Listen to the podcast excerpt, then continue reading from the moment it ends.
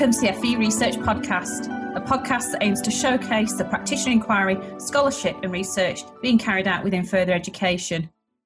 Drama has just always been the lens. Before I understood what those big words like methodology and ontology and epistemology meant, I understood that drama is my lens in terms of that's how I make sense of the world. And that's how I've helped students make sense about the world or say something about the world that we live in.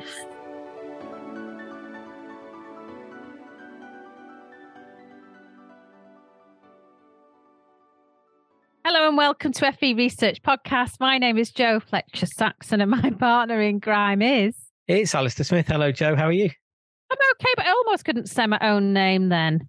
Um, it's hot. It's hot now. I mean, not just in this Zoom room, but the weather. The weather is warm. Good. It's good. Um, what have you been up to, Alistair? Um, not too much exciting. Just uh, wrangling the puppy that we've mentioned before. That's been Ah. good fun. Okay. Do you mean that you've not been preparing very diligently your abstract for the IPFREC conference in Sunderland in July? That's a tomorrow job. Ah, okay, okay. So for people who don't know what IPFREC is, can you do you do you know? Do you know what it stands for? I do. Come on, it's the Yeah, international International Practice Research, Oh no, practice uh, focused. but practice focused research in education uh, conference, isn't it? Yeah. Yeah, it is. Yeah, it is. So I think a number of our cohort might be might be heading there, and um, it's open for abstracts. I think into well into June, isn't it? If people fancy that. Okay, so um, tonight then with with us we have and we've waited ages. In fact, this person with us tonight. Do you remember? Alcohol's a bit of a theme on this podcast. We'd had a few, few, few, few sherbets, and uh, I, I think then she felt like bold enough to say she'd come on the, the podcast, and we were in Oxford. Do you remember? You yeah, I think it was it was returning favors as well, wasn't it? Yeah. Yeah. So she's here. So we have it's Beth Curtis. She is a drama teacher and a teacher educator. She's in the final throes of her PhD, swiftly approaching that Viva experience. Um, so welcome to the podcast, Beth. How are you? Hi, Joe. Hi, Alistair. Yeah, I'm I'm good. I'm also hot. Um, yeah, I'm kind of sort of winding down for the end of term, but also obviously not able to do that at all because all I can think about is the upcoming uh, Viva that you mentioned there. But yeah, Yeah. exciting times. But I'm well, thank you. you I mean, I was, I've, uh, sometimes I was look at other people's Vivas in other countries. Some of them are in public, aren't they? Did you know that? I Can you so. imagine? No, I absolutely can't. How absolutely terrifying. No, we have to our blessings. Right, look, I'm going to um, pass over to Alistair to ask you the first few questions and then I'll finish off with a few more. Brilliant. Okay, let's get stuck straight in. So, Joe gave you the, the quick, brief intro there, but tell us a bit about your role, um, because I know just before we started speaking, you, you said you you pick out, you identify yourself as that drama teacher, but of course, there's more than just that to it. So, tell us about that. Yeah, I think I'm a drama teacher by trade, and I'll always feel like a drama teacher. I've been uh, teaching drama in a large uh, further education college in the southwest of England um, since oh, 2008 and taught across uh, a range of kind of vocational and academic provision, uh, but kind of found my home settled in um, within the world of A level drama and taught that for um, oh, over 10, 12 years. And then more recently have made a little sidestep still within the college that I work into teacher education. So I'm now working across the um, PGCE um, course, post compulsory education course that we run there. Uh, but in my bones, in my bones, I'm a creative. I'm a drama. I'm a drama teacher, and so my research um, started its life when I was teaching um, um, drama, working with young people in the drama classroom and studio, and that's that's kind of. Oh, I'm passionate about lots of things, but but but this particular research uh, is focused on the lived experiences of drama students and teachers within the further education sector. Brilliant. So, straight, nice lead into the next question. How did you even get going in that kind of pathway? What, what set you off on that path and journey into PhD and study and research? Well, uh, like both of you, and like I know lots of uh, my colleagues that you've also had on on the the fantastic podcast. Um, I will be eternally grateful to to the SUNCETT PRP practitioner research program. Um, and actually, have you you've had James Tarling on, haven't you, in the past? So James, so Jay, I used to work with James, and James was when I was an AP. Um, James was kind of my line manager, and at a time where I feel that I'd been teaching for a while. I'd come back, I had both my kids. I'd come back from maternity. was kind of looking for a bit of extra challenge. James just said to me one day, "Oh, Bet, I've done this. I've done this brilliant research thing. You should do it." And I think initially I just felt the kind of terror that I think lots of people, particularly within FE context, feel about that term research. Like, me, a researcher? I'm just a drama teacher. Um, but James managed to twist my arm and I put I stuck an application in and I joined the um, MA short course practitioner research program um, and managed to drag along a colleague uh, from uh, he's a he's a media and film teacher uh, my colleague Will. And so we did a, a, a joint project for that MA short course. And, you know, I just got the bug. I just got the research bug. And I just felt so empowered in a way that I hadn't felt as a teacher for such a long time. Um, to, in this knowledge that I could be, you know, I was a researcher um, and that I could inquire into my own practice um, and that was just so liberating and came at a time when I really needed it. And it just kind of reinvigorated everything about my practice and my understanding of my identity um, as a teacher. I'll talk about that a little bit later. So part of my research, part of my journeying through the research has been trying to work out who what my identity is and I've come up with a little kind of Venn diagram of teacher, researcher, playwright. So I refer to myself as TRP in my in my thesis, and it really is that kind of growing my with myself. I think in this intersection of my different identities that you know probably now I'd, I'd throw in teacher educator as well and how they kind of come in and out of focus um, at different points in you know in in my working life so I yeah, so I started on the SUNCETT program. I did the MA short course. I was just just in in too deep to back out. And so when the opportunity came um, to to transfer onto the MPhil, I did that, and then was fortunate enough to um, be supported by uh, Trish Spedding to to go for transfer to PhD, and now here I find myself. And I, I, honestly, if you'd asked me five years ago if I'd be here today, I'd just it was it was just not part of the plan. Not that I had a plan, but I just didn't think that it would have been possible for me. Uh, and so I'm incredibly grateful and have got to meet so many fantastic people like your wonderful selves along the way. Um, so it's been a fantastic journey. Right. So you said you said you started with the MA and, and doing the MA short and then and, and pick things up. I'm guessing similar to our journeys and, and a few others that have spoken on here that your focus has shifted along that time with your research. So I'm interested in kind of where you started with it and, and where it's it's moved to now as you're kind of getting towards the end. Yeah. I think one of the um, strengths of the program is that they kind of they take you as you are calm as you turn up in that hotel in Seaburn. the seafront, like I did, not knowing what I was letting myself in for. And they really kind of hold your hand, the team, through that first bit, um, which I really needed because it had been a long time since I'd done any kind of academic study and I knew nothing really mm-hmm. about about research. But I also think it kind of set me off on a path which I needed initially. But as you say, I've kind of veered away from quite a lot as I've as I've developed my own understanding um, of particularly of methodology, I think. Um, and so I started off thinking I was doing a piece of action research. Um, and as a drama teacher, I wanted to look at kind of practical pedagogical uh, ways to support my students to um, make more effective links between theory and practice in the drama classroom, particularly in terms of how they coped with the written exam. So within A level drama, it's a kind of there's obviously lots of practical, but there's a big whacking, um, great exam, and lots of students find that really challenging. And so I started off doing some exploration around community of inquiry, um, Matthew Lipman's Philosophy for Children, the development of oracy. In my head, I was thinking if I could get them to practice you know being more confident and critical in the kind of classroom talk that that might then translate to the writing. And so that's kind of where i started.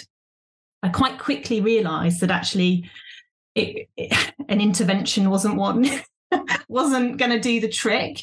And and as as much as i learned from that and and they, those little um kind of community inquiry seminar sessions I ran with students were really were really great, um, and I learned a lot from doing them. I actually realised what I really wanted to research was this much bigger kind of thorny dichotomy, which is theory practice, um, mm-hmm. and all of those kind of dualisms we quite often find within um, the kind of not so much teaching and learning, but particularly assessment of creative subjects. And Alistair, you probably experienced this as well. Um, and quite often, the way I felt that, you know, there was a, a big gap between the way in which I wanted to teach and the way in which I felt the students learn best um, within the context of drama education. And then how they were assessed, which just seemed completely at odds with everything I understand about teaching and learning. Mm-hmm. Um, and so that then became um, that then became the focus of my research.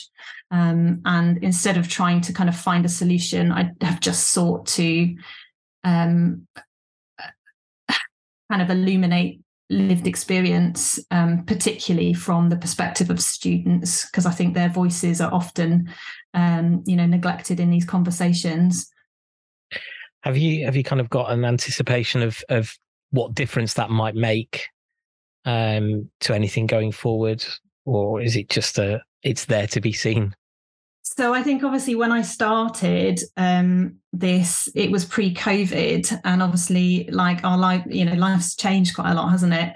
Um, and uh, but in saying that, I also, although you know, it's been a really tough time for the arts, um, kind of coming out of of COVID, and the arts are still in a real, um, you know, place of precarity. Um, but at the same time, there's a lot of different people, different organizations, kind of lobbying and applying pressure again to reassert the importance of the arts within education. And so, kind of quite fortuitously, I found myself in this place where I feel like my thesis ha- has quite a lot of different audiences. So, um, you know, there's a lot of work being done around assessment in general. So, at Edge Foundation, um, rethinking assessment movement. Pearson did a big report um, you know looking at the fact that the, the, the, you know the methods and models of assessment that are being used not just within FE but broadly within um, the education system just aren't meeting the needs of students. They're quite often not able um, to do justice to um, you know that broad kind of uh, the, the, skills and the knowledge um, that students have and that um, you know, I think there's a real move against written examination as the gold standard of of you know of how we measure uh, knowledge. So it's so that's quite exciting. so yeah. it feels like it feels like it's kind of come to fruition um, at, at quite a pertinent time within the kind of political and educational landscape. I think a bit of serendipity and timing and everything seems to have played a part all the way through that story, right from yeah. the, the beginning of James suggesting doing the, the course right through to this stage. So that's a, a, a common theme there, isn't it? Okay, well, thanks for that. I'll pass you over to Jo. I know she's got some more questions for you as well, Beth. So yeah. over to you, Jo.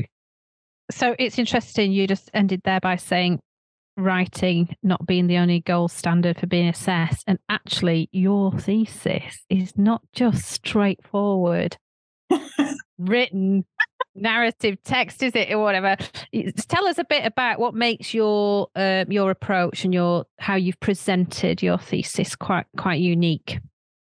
So again, I think in COVID, um, I I kind of lost my way a little bit with it. Obviously, everything felt kind of mad. We were teaching online. And about that time, I started reading more widely um, and getting into kind of post qualitative i mean i say post human humanist but i really don't know enough about it to talk with any authority but started to read the works of Jasmine Ulmer, Laurel Richardson, um, Elizabeth St. Pierre, and it just kind of blew my mind. and I think particular um, Jasmine Ulmer's work on slow ontology, reading that in COVID just kind of really helped me to understand that it was okay, you know, the all of the, the kind of messiness of the journey and the pauses weren't, you know, I didn't have to see this as an obstacle. I should see it as a breathing space, as a positive, a time to really kind of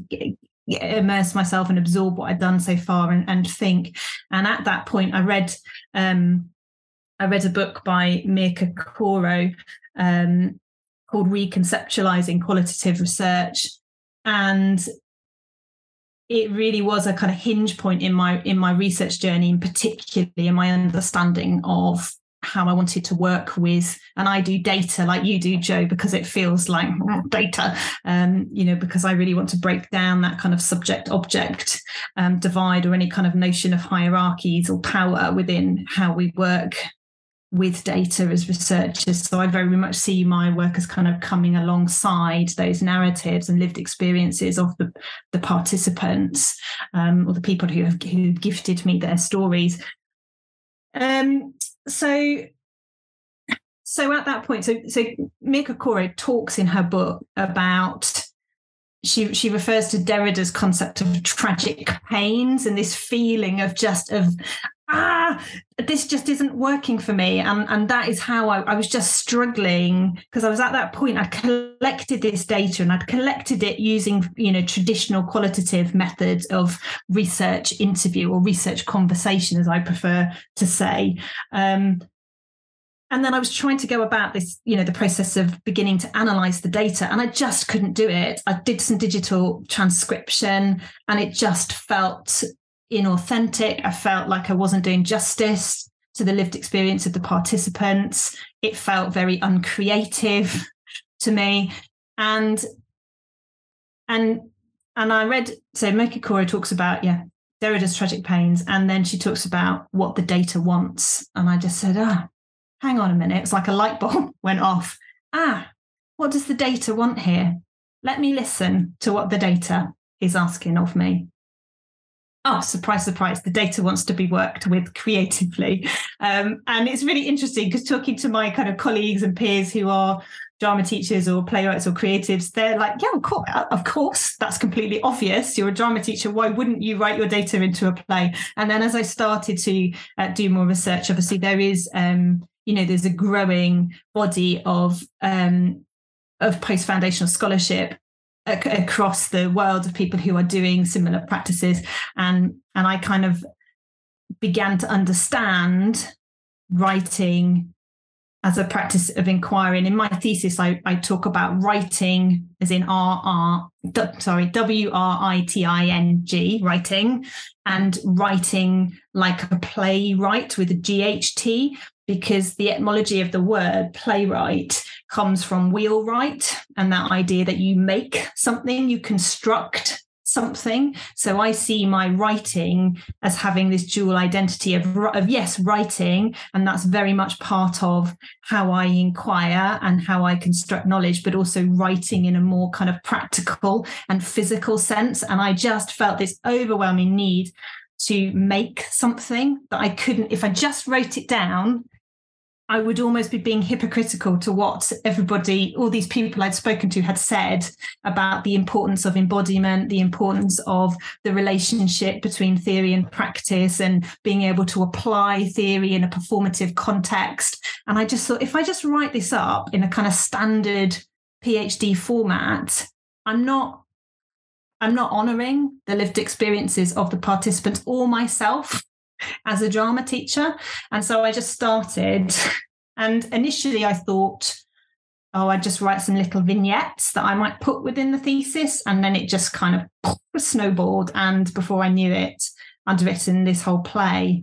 Um, and I had to, I had some not not battles at all because he's been nothing but supportive but we've had some robust conversations me and my supervisor about what this would look like because obviously you have to satisfy the requirements of you know the academic requirements of the phd but I've kind of been pushing back all the time with like, yeah, but, yeah, but, yeah, but. And so I really wanted the play to be to be a kind of an artifact in its own right. And you talked earlier about when we were chatting to be, to begin with about this concept of creata.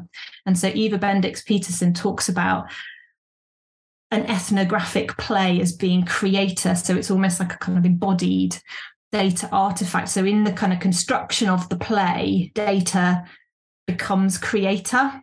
So my hand as the researcher um, is kind of is just is woven in with, with that data. And and again then like when we were in oxford when you then put that in front of an audience that kind of iterative like hermeneutical spiraling of interpretation just carries on because then there's more data and creata to work with. And that's how i understand that's how i understand the, like theatre and so i think that's why it makes sense to me so I don't see like ontology and epistemology, those big, big words, as separate things. I see them, you know, there isn't a separation between knowing and being, just like there isn't a separation between theory and practice. And so I was like, well, why does there have to be a kind of separation between the play and the academic thesis? And so I have managed, and I'm incredibly grateful to Gary for supporting me with this. We've we managed to um, to get permission for the play not to just be an appendix at the back. So I've, it's been printed as a it's a physical thing that's gone to the examiners as a separate artifact because so much of the what was illuminated through the research conversations was the, the importance of embodiment um, within teaching and learning um, in drama education and so i really felt that the play needed to be read in a very tangible form. And so halfway through my thesis, so the first kind of three chapters are fairly standard, and then and then there's like an I've called it an interlude where where I invite the the reader, the examiners to step outside the boundaries of the formal thesis to read the play. And then you go forward, you go back to the thesis because I just felt I can't chop it up. It has to be it provides context for then what follows. So I was really influenced. I talked about, sorry, I'm just t- talking, I'm just carrying on. Is this all right? I talked earlier about Laurel Richardson and her concept of CAP ethnography, creative analytic practice, um, has also been really pivotal for me because she talks about, I love it, the dinosaur, any kind of dinosaurian belief that you can separate or you should separate creativity and, and analysis and and I felt like that. So when I had these chats with Gary about having to have a findings chapter and a discussion chapter, I was saying, yeah, but don't, but the play is the thing. Like Hamlet says, the play is the thing. It is the data, but it's also and the findings, if you want to call it that, but it's also the discussion, the way in which it's been constructed, the um, physical and visual um, motifs, ideas, representations that are my interpretation of the data make the play, yes, the piece of its its creata. Um, so it is simultaneously the findings, the discussion. The just, just does that make sense? It, it absolutely does. And my mind is on fire, and I can't. I'm just. This is music to my ears, and th- this sort of makes sense in terms of why my supervisor, who is the same supervisor, has said about needing this extra thing after methodology that I need to maybe look at and start to create.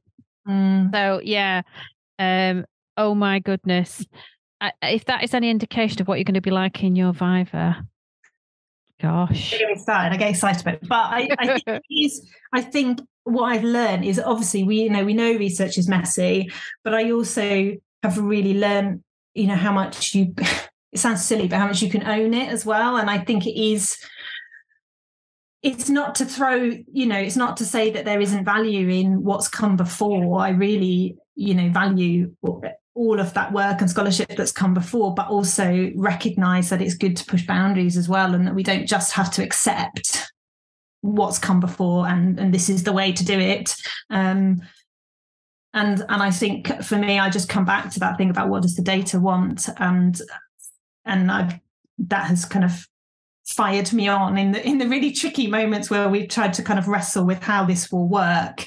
Um, it, you know, had and the irony is there's so much um, relationship between what the students and teachers have said to me in the research and then my own struggle. So trying to make something creative measurable.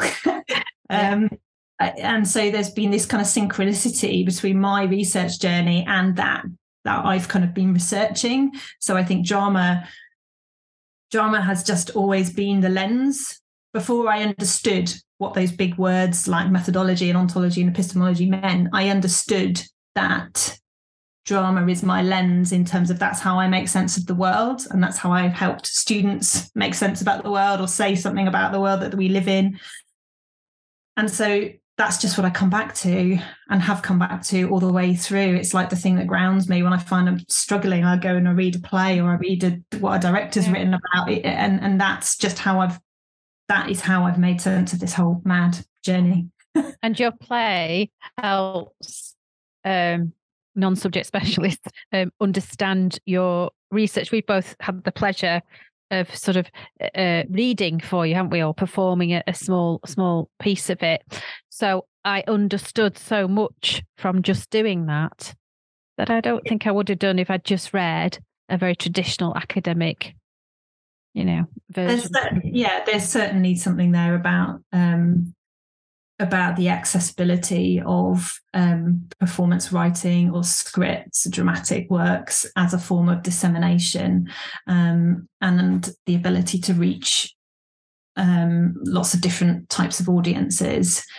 There's obviously also lots of ethical tensions around that as well, which is maybe too big a thing to talk about now. But you know, I think it is worth saying that I've called the title of my thesis is um, a kind of a, re, a dramatic representation and I bracket re there and it really is it's about more than the ethics kind of again runs all the way through it in that kind of the way a sensitivity and a respect for the narratives and lived experiences of the people who've shared their stories with me um, and trying to represent them um, in the most authentic way possible. And it's interesting, isn't it? Because the data that people don't always say what you want them to say, um, and that that's been interesting when you're writing it into a script and trying to balance. Um, you know, entertainment, because obviously theatre is there, it should have an aesthetic and entertainment value, but also when you're when it's ethnographic or you know now it's working with people's stories you can't fabricate so that's been interesting to navigate as well Mm. I, I, oh, I've got the bracketed re as well for representing. Okay. I have, yeah. Particularly the post-human boxes there, I think. Yeah. That, that's yeah. quite a post-human. Yes, the, the Way and Tracy article but where they talk about that. I don't know. Why am I doing it? Where did I? I don't even, can't even now remember who. It was definitely some of the post-human literature that, mm. that, that had driven me to do yeah. that. Um, well, okay. What was I going to ask you? Then something about oh you see it's gone now it's gone now. I've got a bit you say so you say so much that's relevant to me. I'm sort of writing notes and uh, uh, uh, trying to concentrate at the same time. It's quite difficult. Um right.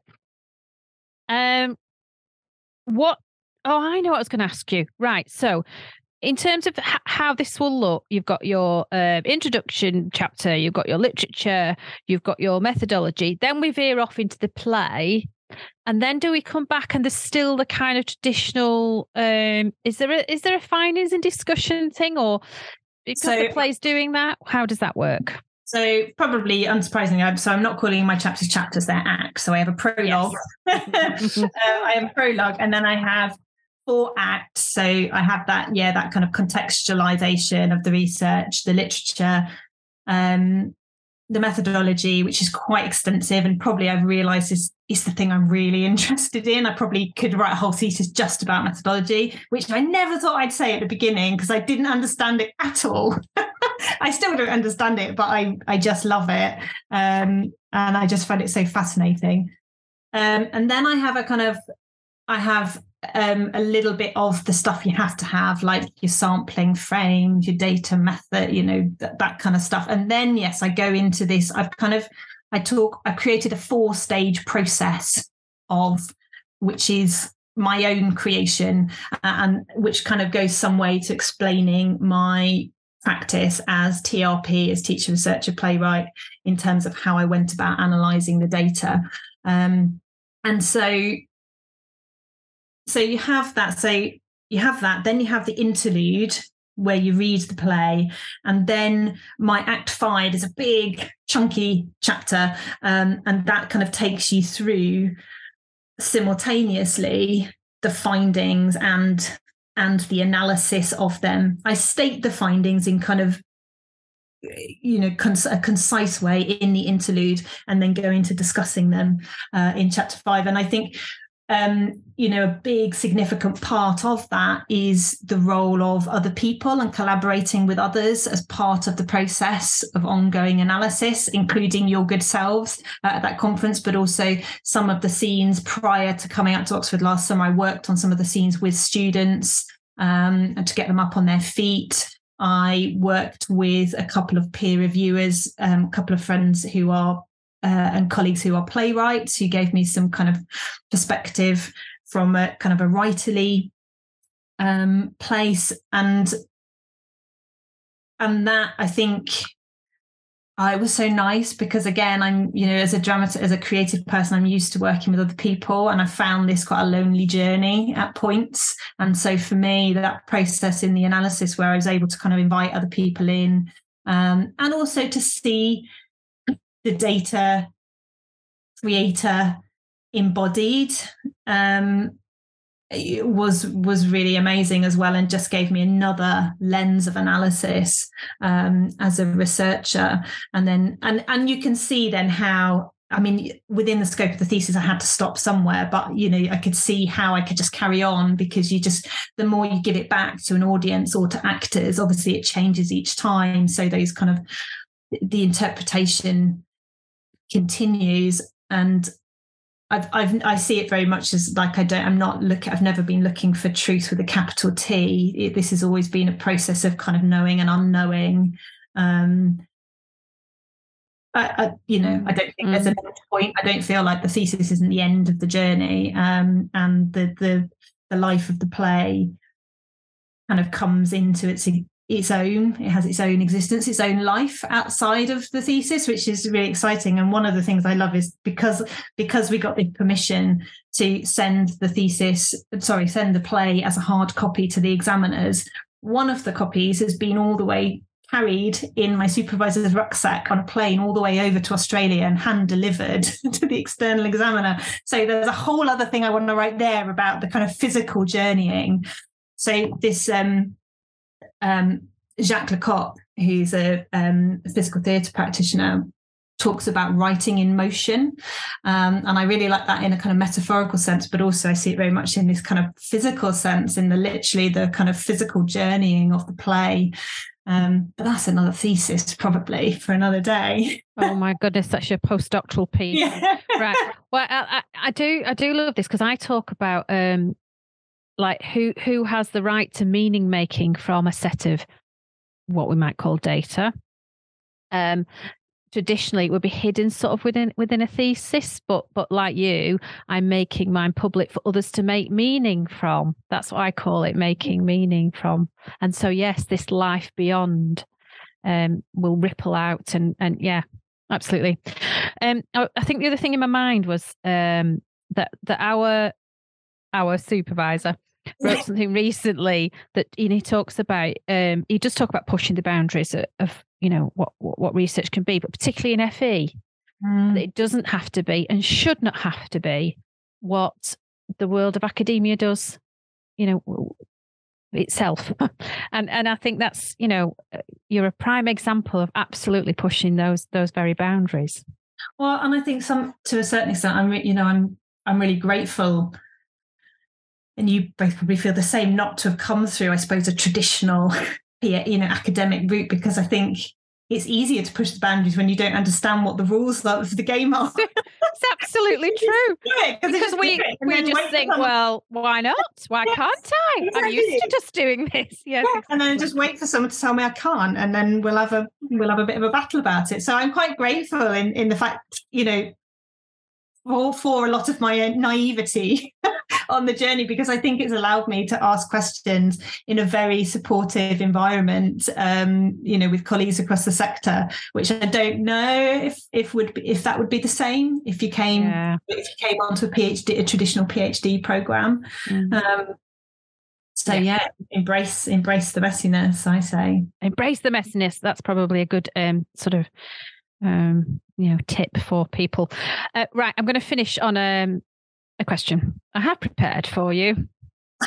uh, just to round things off. So we always like to, you know, throw a curveball um, in in our conversations where we possibly can.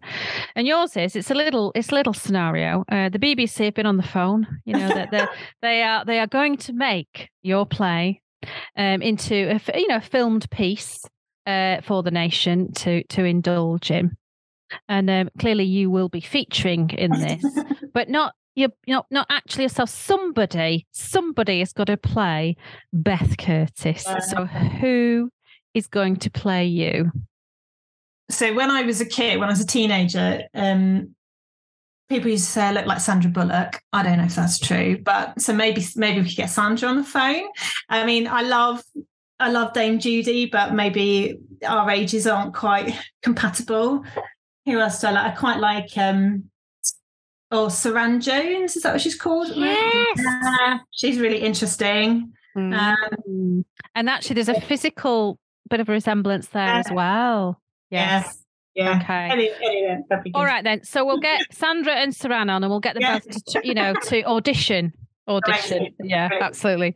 Okay. Well, look, thank you so much for your time, Beth. That has been absolutely fascinating, inspiring. So, all the love and good luck um, as you go forward to your Viva. Thank you. I'll be taking you all with me. Um, it really, it really has felt like such a supportive, supportive research journey, and I really, you know, there are so many people that have spurred me on in ways that they'll never know, you know, by sharing something on Twitter or a little word of encouragement. And I take all of that with me um, into that Viva.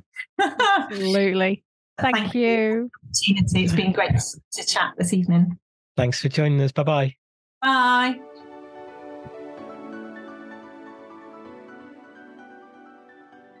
You have been listening to the FE Research Podcast, a Sheep Hill studio production.